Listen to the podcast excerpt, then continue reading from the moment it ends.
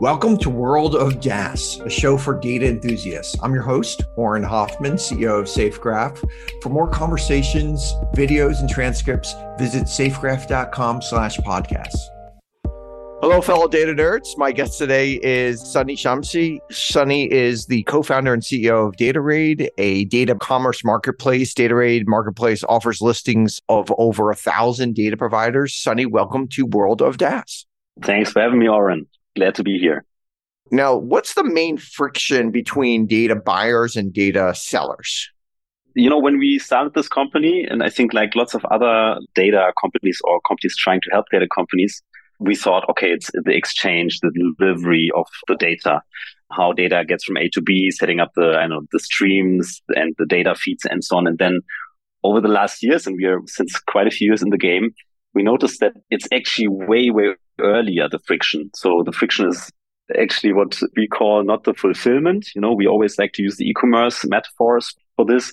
It's in the discovery. It's in, you know, a buyer finding the right data provider or the right data set they actually that fits with their requirements and they want to buy. And I think this is something that is still underappreciated and e-commerce in some ways has the same problem. It's the fulfillment in some ways. Okay, it's not that hard to mail someone the right pair of shoes, but just finding the thing that you really need is actually the hardest part. Exactly.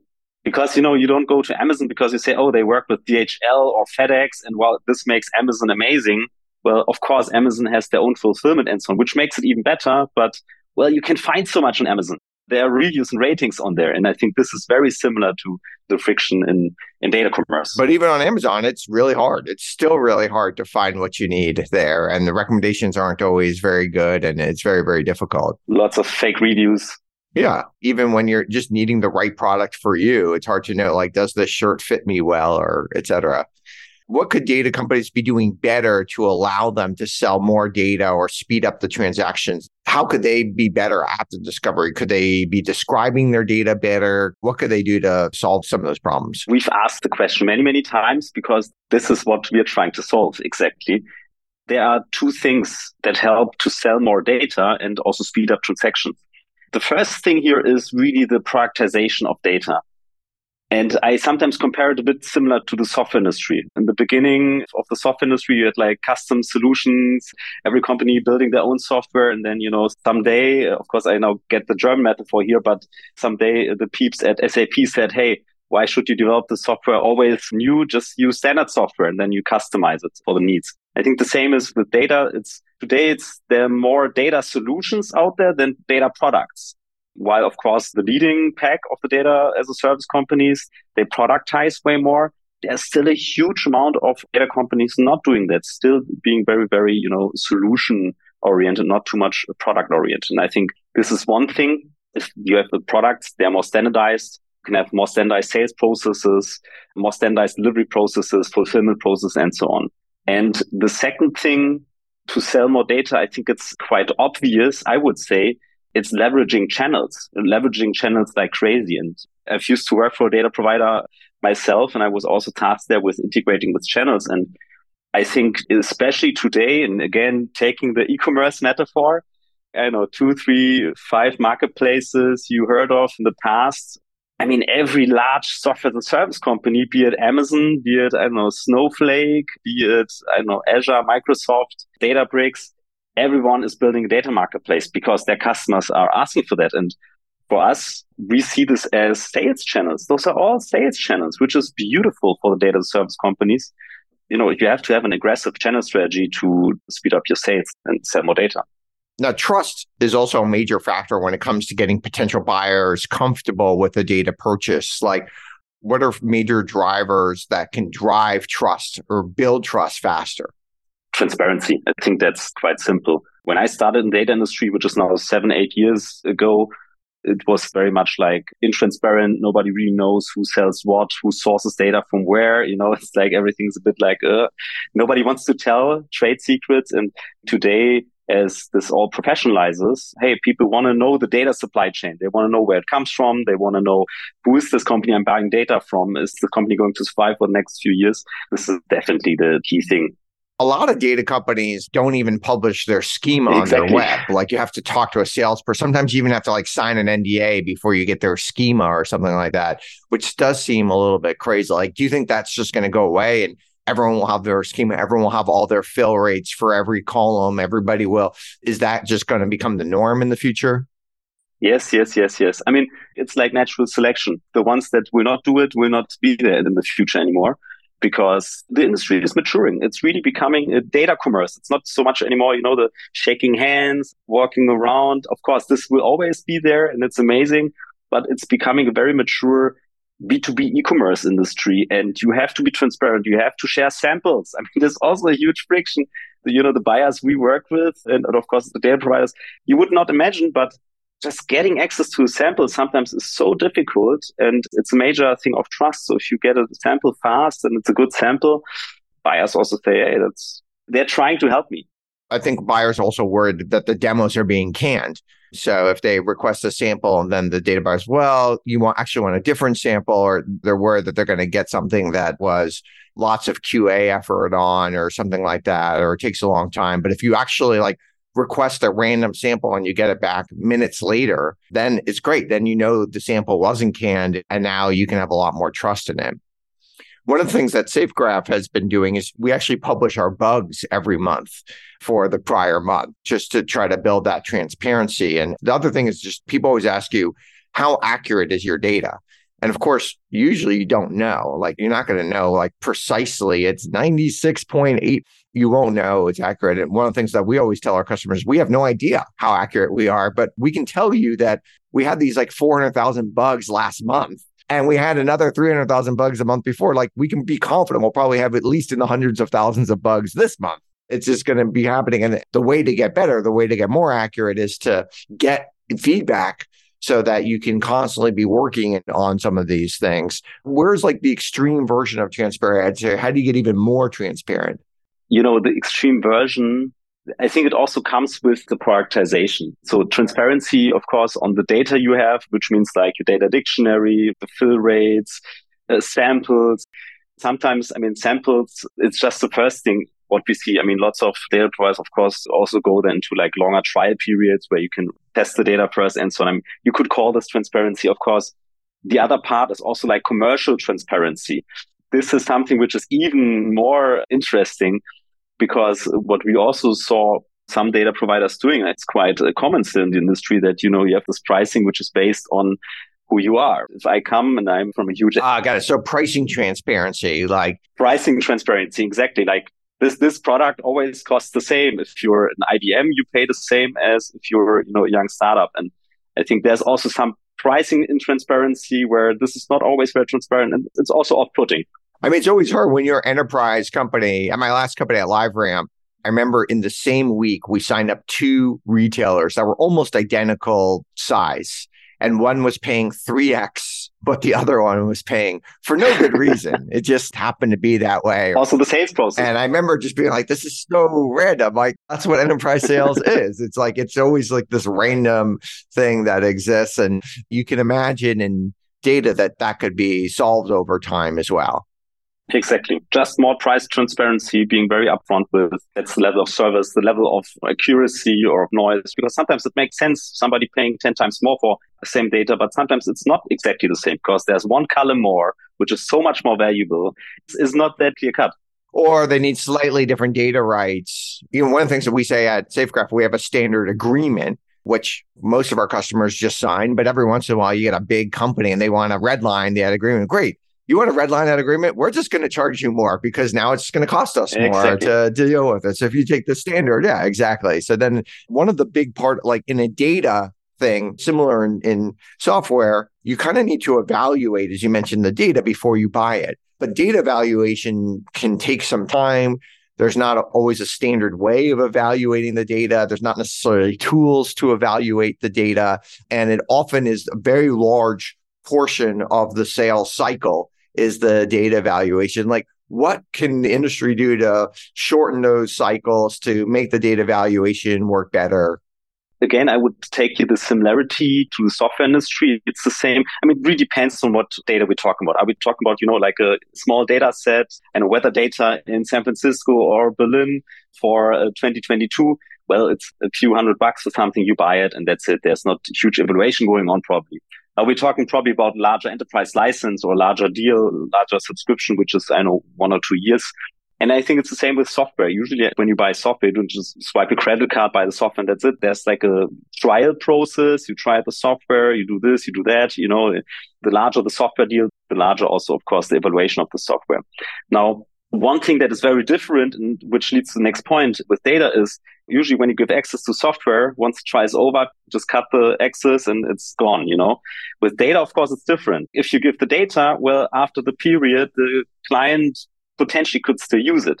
So there's always this additional. You need to make sure that they delete it. And it's always a hard thing. Exactly. That's where this whole, you know, I call it like agreement overhead comes in. So the number of NDAs. It is a bit different. Like when you give someone access to software, you usually give them access to like the entire software. Maybe they can evaluate it for two weeks, but when you give someone access to data, it's usually still a very small sample of your data. It might be 1% of your data that they get to use and stuff. So Depends. even in the worst case scenario that they forget to delete it or something, exactly. like that's still only a small percentage.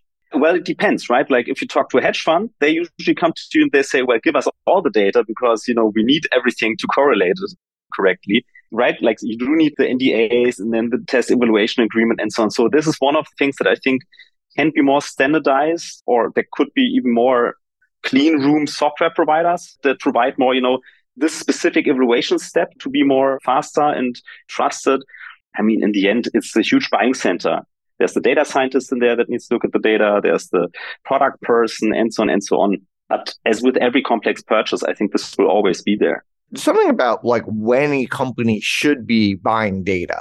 I'd be interested in your thoughts. So the way we think about it is as a company, you shouldn't be buying data until you can effectively use your own data. A lot of retailers are still in like the very early stages of getting value out of their own data. Okay, probably doesn't make sense to go buy external data if you can't even use your own data well. But there's other retailers that maybe they're really far along on that curve. They've been very effective about using all the different data that they generate. And then maybe it makes sense. Like, is that the way you think about it? Like, there's kind of a sophistication point you have to get to before you start buying the data? That is a a good question. Well, if you really have no internal data capabilities, if you're a very small mom and pop shop that never heard of anything. Well, it's not even that. I mean, even some of the biggest retailers, I'm just using retailers as an example, but there's tons of other companies. Even some of the biggest retailers are terrible at using their internal data. Like they're still very, very early. You just look, just they barely have the right data science resources. They're not getting the most out of their own pricing data or you know their own traffic data of their store or you know whatever it might be. They're still very very early. If you look at like real estate companies like most of them are really really really barely touching their own data.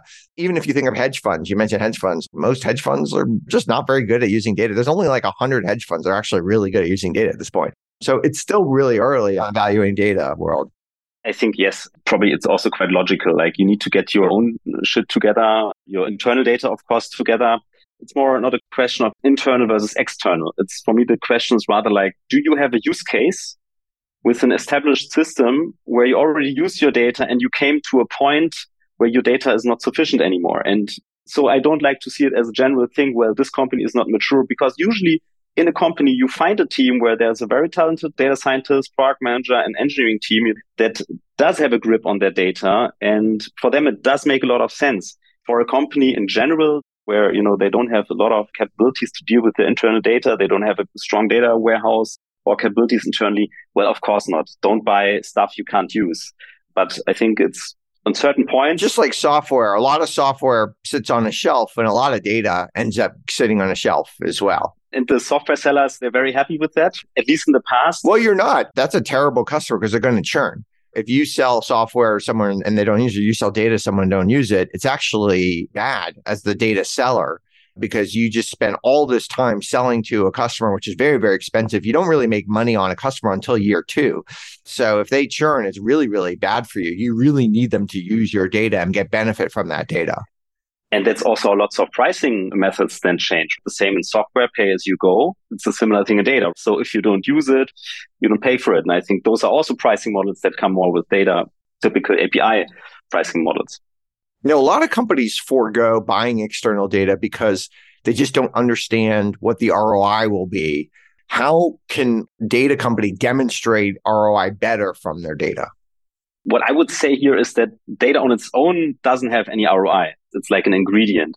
What we always say or what we see very successful data as a service companies do is they attach their data very clearly to use cases because only with the use case, the data has an impact on the use case, makes a certain use case very useful like for example job postings data. I see lots of vcs using uh, job postings data to see if the startups the scale ups companies growing. It's a standard thing you know. I've seen so many vc dashboards of you know where they track like the startups. And it's always job posting how many job postings? How many employees?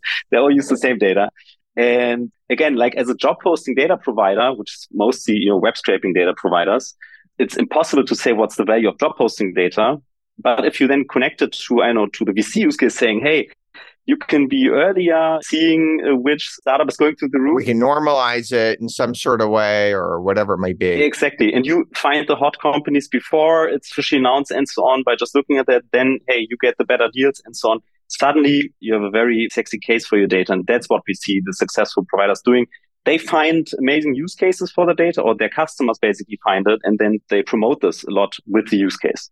Sometimes there's like a way of just like tweaking it a little bit. Like you could give them the raw job postings data, which could be really, really valuable. Or you could say, hey, we'll just give you a ping when we see a startup that's actually starting to post a bunch of jobs. We'll give you an immediate alert. So we won't send you very many, but you'll get that alert immediately and you could start and we'll push it right into your CRM or whatever it might be.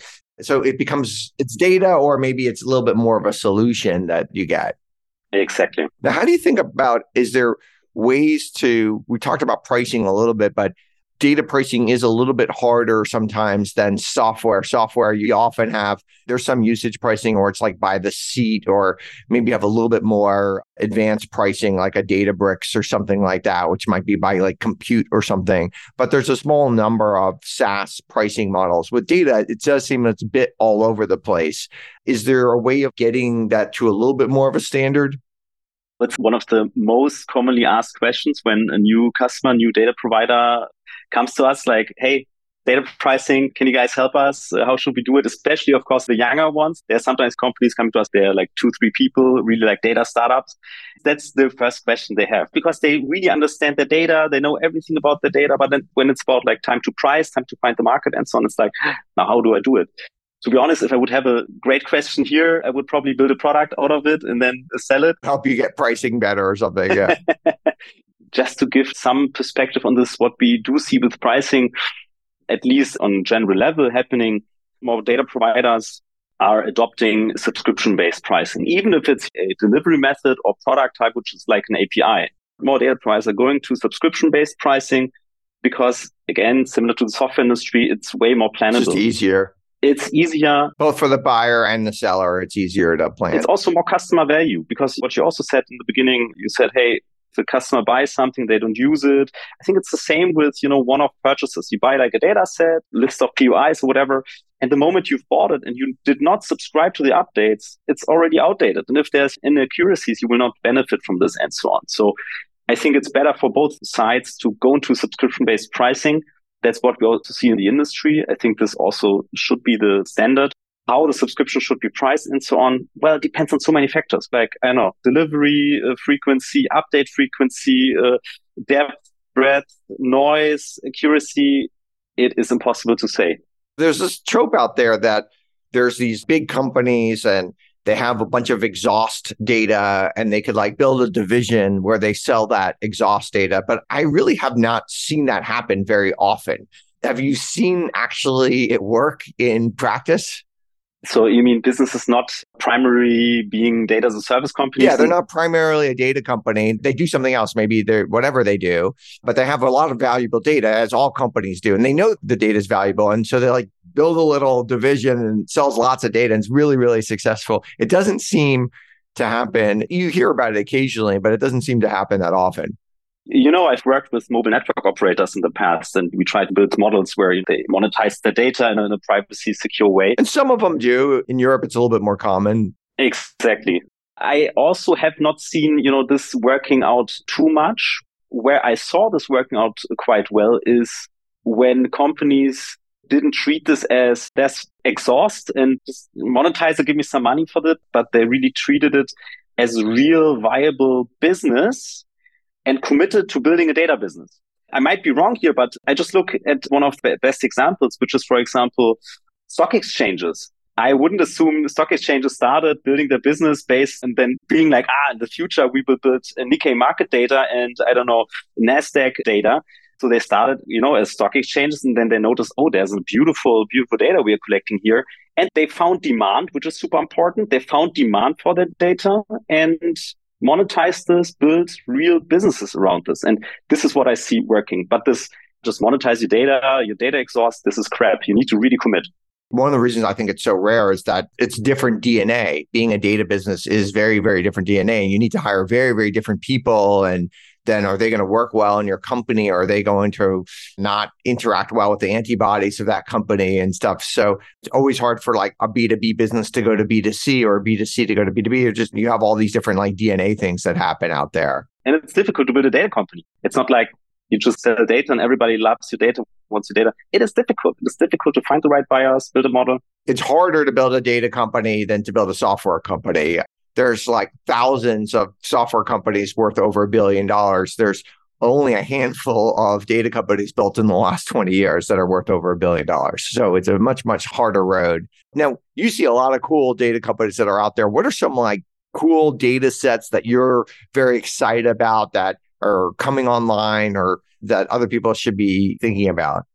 When we started this company, uh, we also had in our mind when we thought of data, we always thought of tabular data, like tables, rows, columns, rows and, and so columns. And exactly. And I think that's what everybody has like in their mind. And there's amazing stuff in there. What I've came to appreciate over the last years, also of course with this hyping around ML and AI and so on, of course, then then data sets like audio data sets, video data sets, image data sets, and I know video data sets of people picking up cups, uh, hundreds of those videos of somebody picking up a cup. Like for training exactly. Like and I find it quite interesting because it also gives a different perspective again on data. I think sometimes data is a very complex topic. It's very nerdy. Which is great, but it's becoming also way more mainstream. And I think people can better understand, oh, okay, data set doesn't always have to be just, you know, columns and rows. It can also be, I know, audios with sentiment scores of, I know, desktop calls or something or can be videos of people picking something up or cats walking across the street for autonomous driving or something. I think it opens the audience even more if you look at those data sets as well. Now, these training data sets, in some ways, like they're really valuable to train an ML model. In other ways, they do seem like they're one and done. You're going to buy a data set of someone picking up a cup. Once you train your model, you don't need that data set anymore. So it's not like you're going to be renewing. It's kind of a one time purchase for most of these trainings. Do you see that way? Or is there some sort of temporal aspect to it that you're always going to need? Obviously, like for stock market data, you're always going to need that data. The updates might be a bit different in this area than when you what you have with tabular data, where you just, you know, get more of the same thing, you know, more information like a timeline. Yeah, like once you train it's a cat or not a cat, I don't know, maybe you might need a dog one or rabbit one or something, but that's exactly the case. Hey, now you can detect cats. Yeah. But then, oh, you notice, oh, there's a dog. Okay. Now you have to detect dogs. And I know now you want to see somebody picking up a bottle and the training goes on, goes on, goes on. So you probably need more different things. You might not need a million people picking up a cup. Maybe a thousand is fine, but then you need a thousand more of people picking up a bottle, people picking up a smartphone and so on and so on. So I think it's just a different way of updates probably this is a data podcast. One of the questions we love to ask our guests is what are some data sets you wish existed, but you don't think exist today? What I would love to just see more, because I do see there's a lot of societal value in this, is data sets around medical imagery, healthcare stuff, and so on it's a topic that needs a lot of anonymization and so on and so on. But I do think there is so much amazing data from studies, also from, uh, you know, so much history of diseases and what you have. If this could just be, I don't think the problem is we can't use it. It's more like, how can you make this data available also, you know, on a basis where it can keep its statistical characteristics? this is what I would love to see way more. And, you know, data companies solving this problem because you can really save lives with that. This is what also keeps me in this industry. Like data is not just there, you know, for advertising and algorithmic trading, you know, all the key use cases everybody makes money with. It's damn, it can have such an amazing influence on all our lives. And the medical data to me seems like the most impactful easiest data to get an impact from very, very, very quickly and is so frustrating that it's not available. It's very, very hard to get access to. And there's lots of excuses why people won't give people access to, but we could be saving, you know, millions of lives a year and making tens of millions of people eat better off. Maybe they can have better treatments or they could be happier or they don't have to suffer as much with certain chemotherapies or whatever it might be if we had better access to medical data. Is that a government problem? Like you got to get the EU to push it through, or is it just like a incumbency problem? It's so obvious. Like, why is it not happening? It's a hairy problem. So it's a complex problem. Probably not just one reason. And of course, one thing is government and also depends really on the countries. I'm not a medical data expert or a healthcare data expert, but what I do see, it's a very heavily regulated area. And at least in Germany, you know, it's a very offline industry. So there is a lot of data. It's just sometimes not digital. It's somewhere in archives. And even when it gets digital, when it goes from paper to digital, often it gets wrong or it's mischaracterized. The data is so error prone with the medical data, which is also makes it very, very difficult. Like they'll say it's this, but it's actually that, or they'll code the shoulder like an elbow or et cetera, or they actually code it on your right, but actually is on your left. Exactly. So there's a whole bunch of problems in this. And of course, it's then also the whole question of privacy and so on. So what I would see there is like there are technical solutions for that. Like there are OCR solutions to scan this data. There is synthetic data algorithms that totally anonymize this data and so on. So I wouldn't say it's technically not possible. It's technically very possible. It's more like there's so many players involved in that. It's very complex. There's some stigma on not touching sensitive data which I think will take some time and more companies just going into that and uh, driving this more. You just mentioned synthetic data for sensitive data sets, whether it be medical data sets or financial data sets or data sets generally about people, which are much more sensitive than data sets about other nouns like products or places or companies or something. Do you think we'll start to see more synthetic data hit the market? Yeah, massively. And we already see it. We see this a lot on our platform, be it synthetic data of, I don't know, bank transactions or EHR, electronic health records, and so on. So there are data providers that are doing that. And it makes a lot of sense because in most cases, I would say, nobody's really interested in the individual behind this. It's like nobody's interested in that. It's not like, oh, I want to know. I mean, of course, if you want to do illegal stuff, you want to know who did what. But if we're talking about businesses, they just want to have the statistical properties of a certain data set.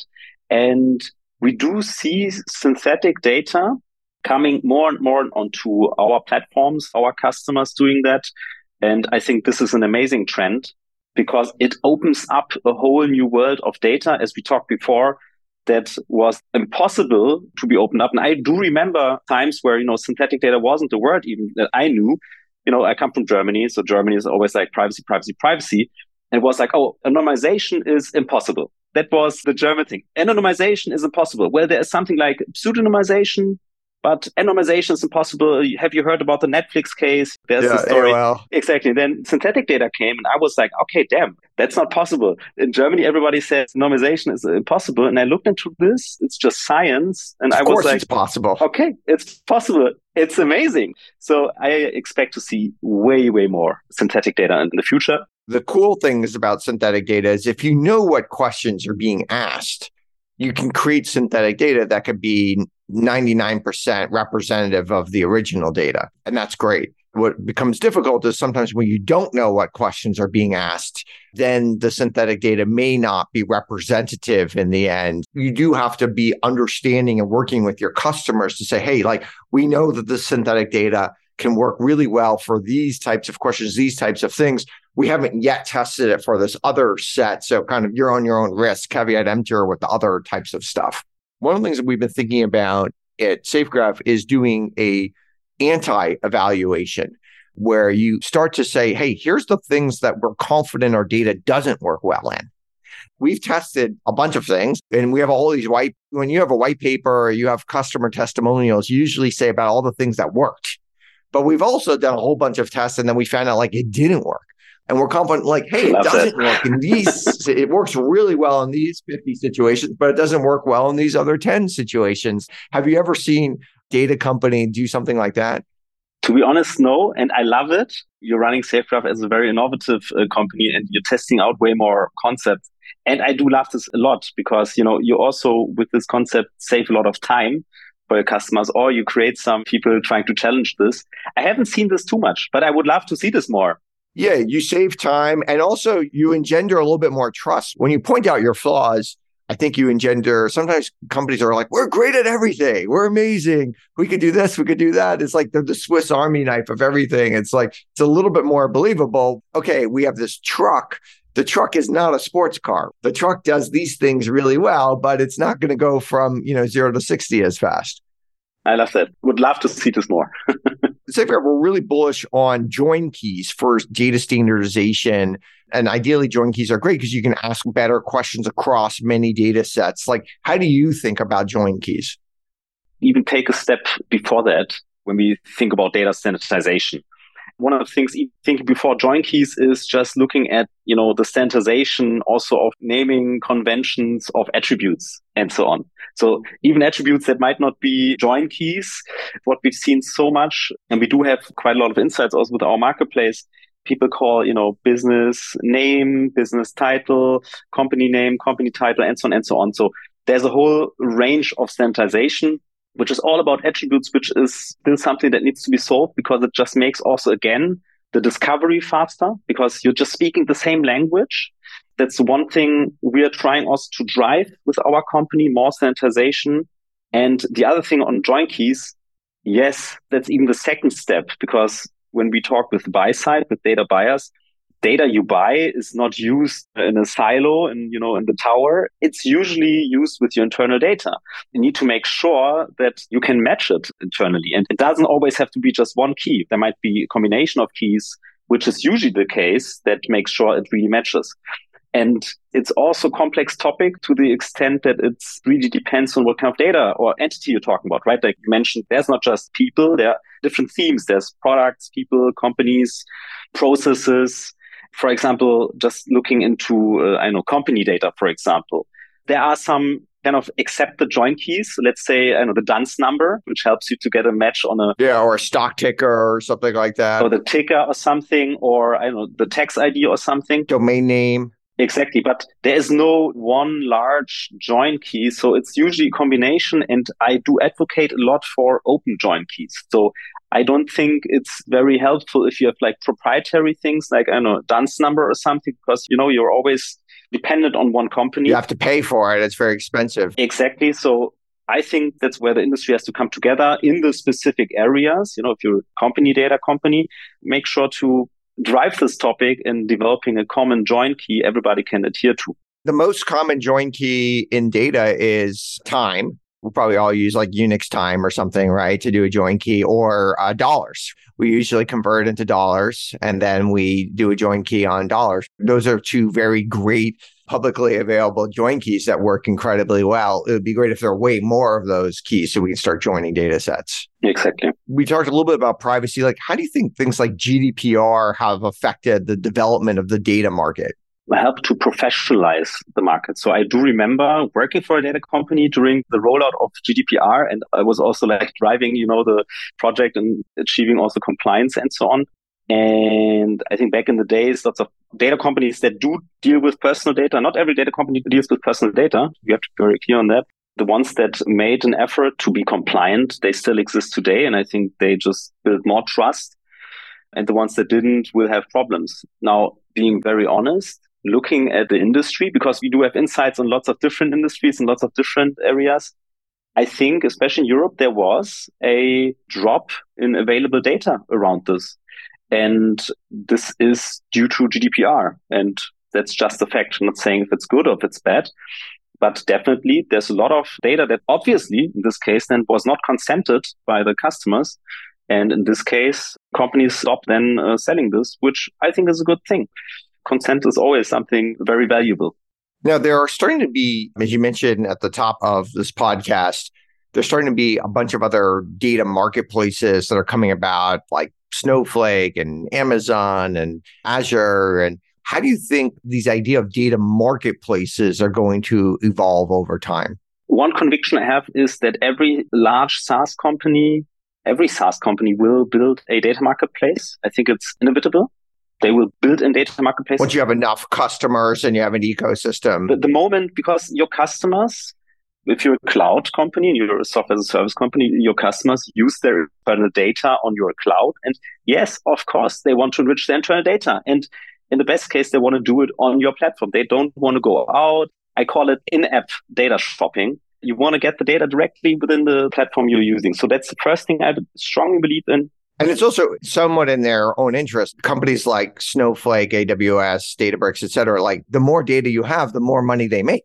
So they want you to get more data into the system. And it's also churn prevention for them. And the second thing I do believe is when I look at those marketplaces, I think today we are sometimes calling their creations marketplace, which are actually not marketplaces. They are data exchanges. So they facilitate the technical exchange of the data for me, a marketplace always has a very. There's sometimes there's a discovery mechanism. There's a discovery mechanism, exactly. right? The search engine or something. Exactly. But for qualify as a real marketplace, you also you need to kind of facilitate the commercial transaction quite a lot. And I think this is something, especially also the payments piece, which lots of those large players have not yet adopted fully. And I do believe also in the future they will focus way more also on facilitating the commercial transaction because I think this creates the magical experience and also getting access to external data. I, I always compare it to, you know, the Uber experience. The first time I used Uber, for me, it was not like, oh, was such an amazing experience and it got me from A to B. Well, with the taxi, I also got from A to B. But I think the coolest thing about the experience was I asked the driver, like, now do I have to pay or how do we do it? And he's just like, yeah, no, you, you can just get out of the car. you know, and I was like, what? That was amazing. Right. I love that. That's my favorite thing about Uber, actually. and I think that's the same how it will work on those marketplaces. You will not even notice that you're buying data because it will just be part of the user experience question about the German tech ecosystem.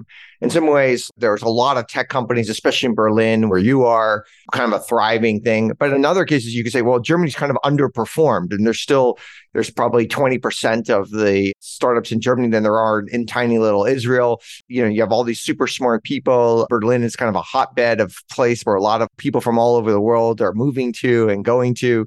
How do you describe the German tech ecosystem? If I'm being very honest, I don't know too much about because I don't spend a lot of time in this. I really focus on our company and I don't jump around a lot on conferences or something. Just being part, one entrepreneur in this ecosystem, what I do see a lot is that in the German ecosystem, there's a lot of value on or placed on how do I say this? I want to say it in a nice way. Like there's a lot of value placed on digitizing physical processes it might be part of the German's history. You know, it's like, ah, this one industry, it's very undigital. Now let's digitize it and build some software around this. People focus a lot on very I don't know, there was this whole scooter craze and then the quick commerce craze and so on. So not very technical companies. It's basically a delivery company that has an app or something. So that's something I saw a lot. Not as hard tech or something. Exactly. And this is very different from, for example, Israel. And why is that? Because there's so many huge German companies that are known for their technology. Like obviously technology is kind of steeped in the German culture think of the large software companies from Germany. And, you know, in my mind, I only think of the ones with the legacy. I think of SAP. That's the largest software company of Germany. It's 10 times bigger than the, or I would say 20 times bigger than the next company. Right. And the second largest of all time in Germany was Wirecard, which didn't turn out to. Uh, exactly. So I think that's something sometimes lacking a bit like this very technical focus. And I think it's also part of in Israel, like in Tel Aviv, you have those very smart people spending time, you know, also in the military working very on like technical stuff. There's like this real tech mindset, not just make a quick buck. I don't know, the rocket copy stuff from the US mindset. And I think that's something that is still developing. Every ecosystem is different, has its advantages and disadvantages. Last question we ask all of our guests What conventional wisdom or advice do you think is generally bad advice? it might be a German thing and also an American thing. I think that's something that is shared around both cultures, which is just work hard, uh, good things will come. And I think it's similar in Germany. You know, we say uh, "Schaffe, schaffe, Häusle bauen," which means just work, work, build a house, and you know everything good will come. And the same. Schaffe, schaffe, Häusle bauen. Schaffe, schaffe, Häusle bauen. Is that right? and I think it's the same in the US. Hey, work hard, and then you build the American dream. You know, coming from a background of migration, I did see a lot of people in my life that work very hard, but you know they did not make it or they're still working very hard and still struggling on something. So i think that's generally some bad advice if you just tell people well you just work hard. It's just one factor. You have to work very hard to earn your privilege to you know climb the social ladder. But there are other things which i do think count in even more, which is you need to understand what you're working at. You can be a cleaner, cleaning person, you cannot just work hard and make it. Well, you have to understand everything about cleaning. You know what I mean? Like you have to be also at the right time, at the right place. For example, an Apple probably would have never worked in Berlin. So I think this is generally bad advice just to tell people work hard, to work hard. You have to understand everything about the stuff you're doing and you have to understand the game. And I think this is something coming from my background. I learned it's not just hard work. Make sure to understand the game and this is how you build something that's valuable and that's how you also can climb in society. That's really interesting. Well, thank you, Sunny Shamsi, for joining us at World of DaaS. I follow you on LinkedIn. I encourage all of our listeners to engage with you there. I really appreciate you coming on the World of DaaS podcast. Thanks so much. And thanks for having me. Thanks for listening. If you enjoyed the show, consider rating this podcast and leaving a review. For more World of DaaS, and DaaS is D A A S, you can subscribe on Spotify or Apple Podcasts or anywhere you get your podcasts. And also check out YouTube for videos. You can find me at Twitter at, at Auren, that's A U R E N, Auren, and we'd love to hear from you.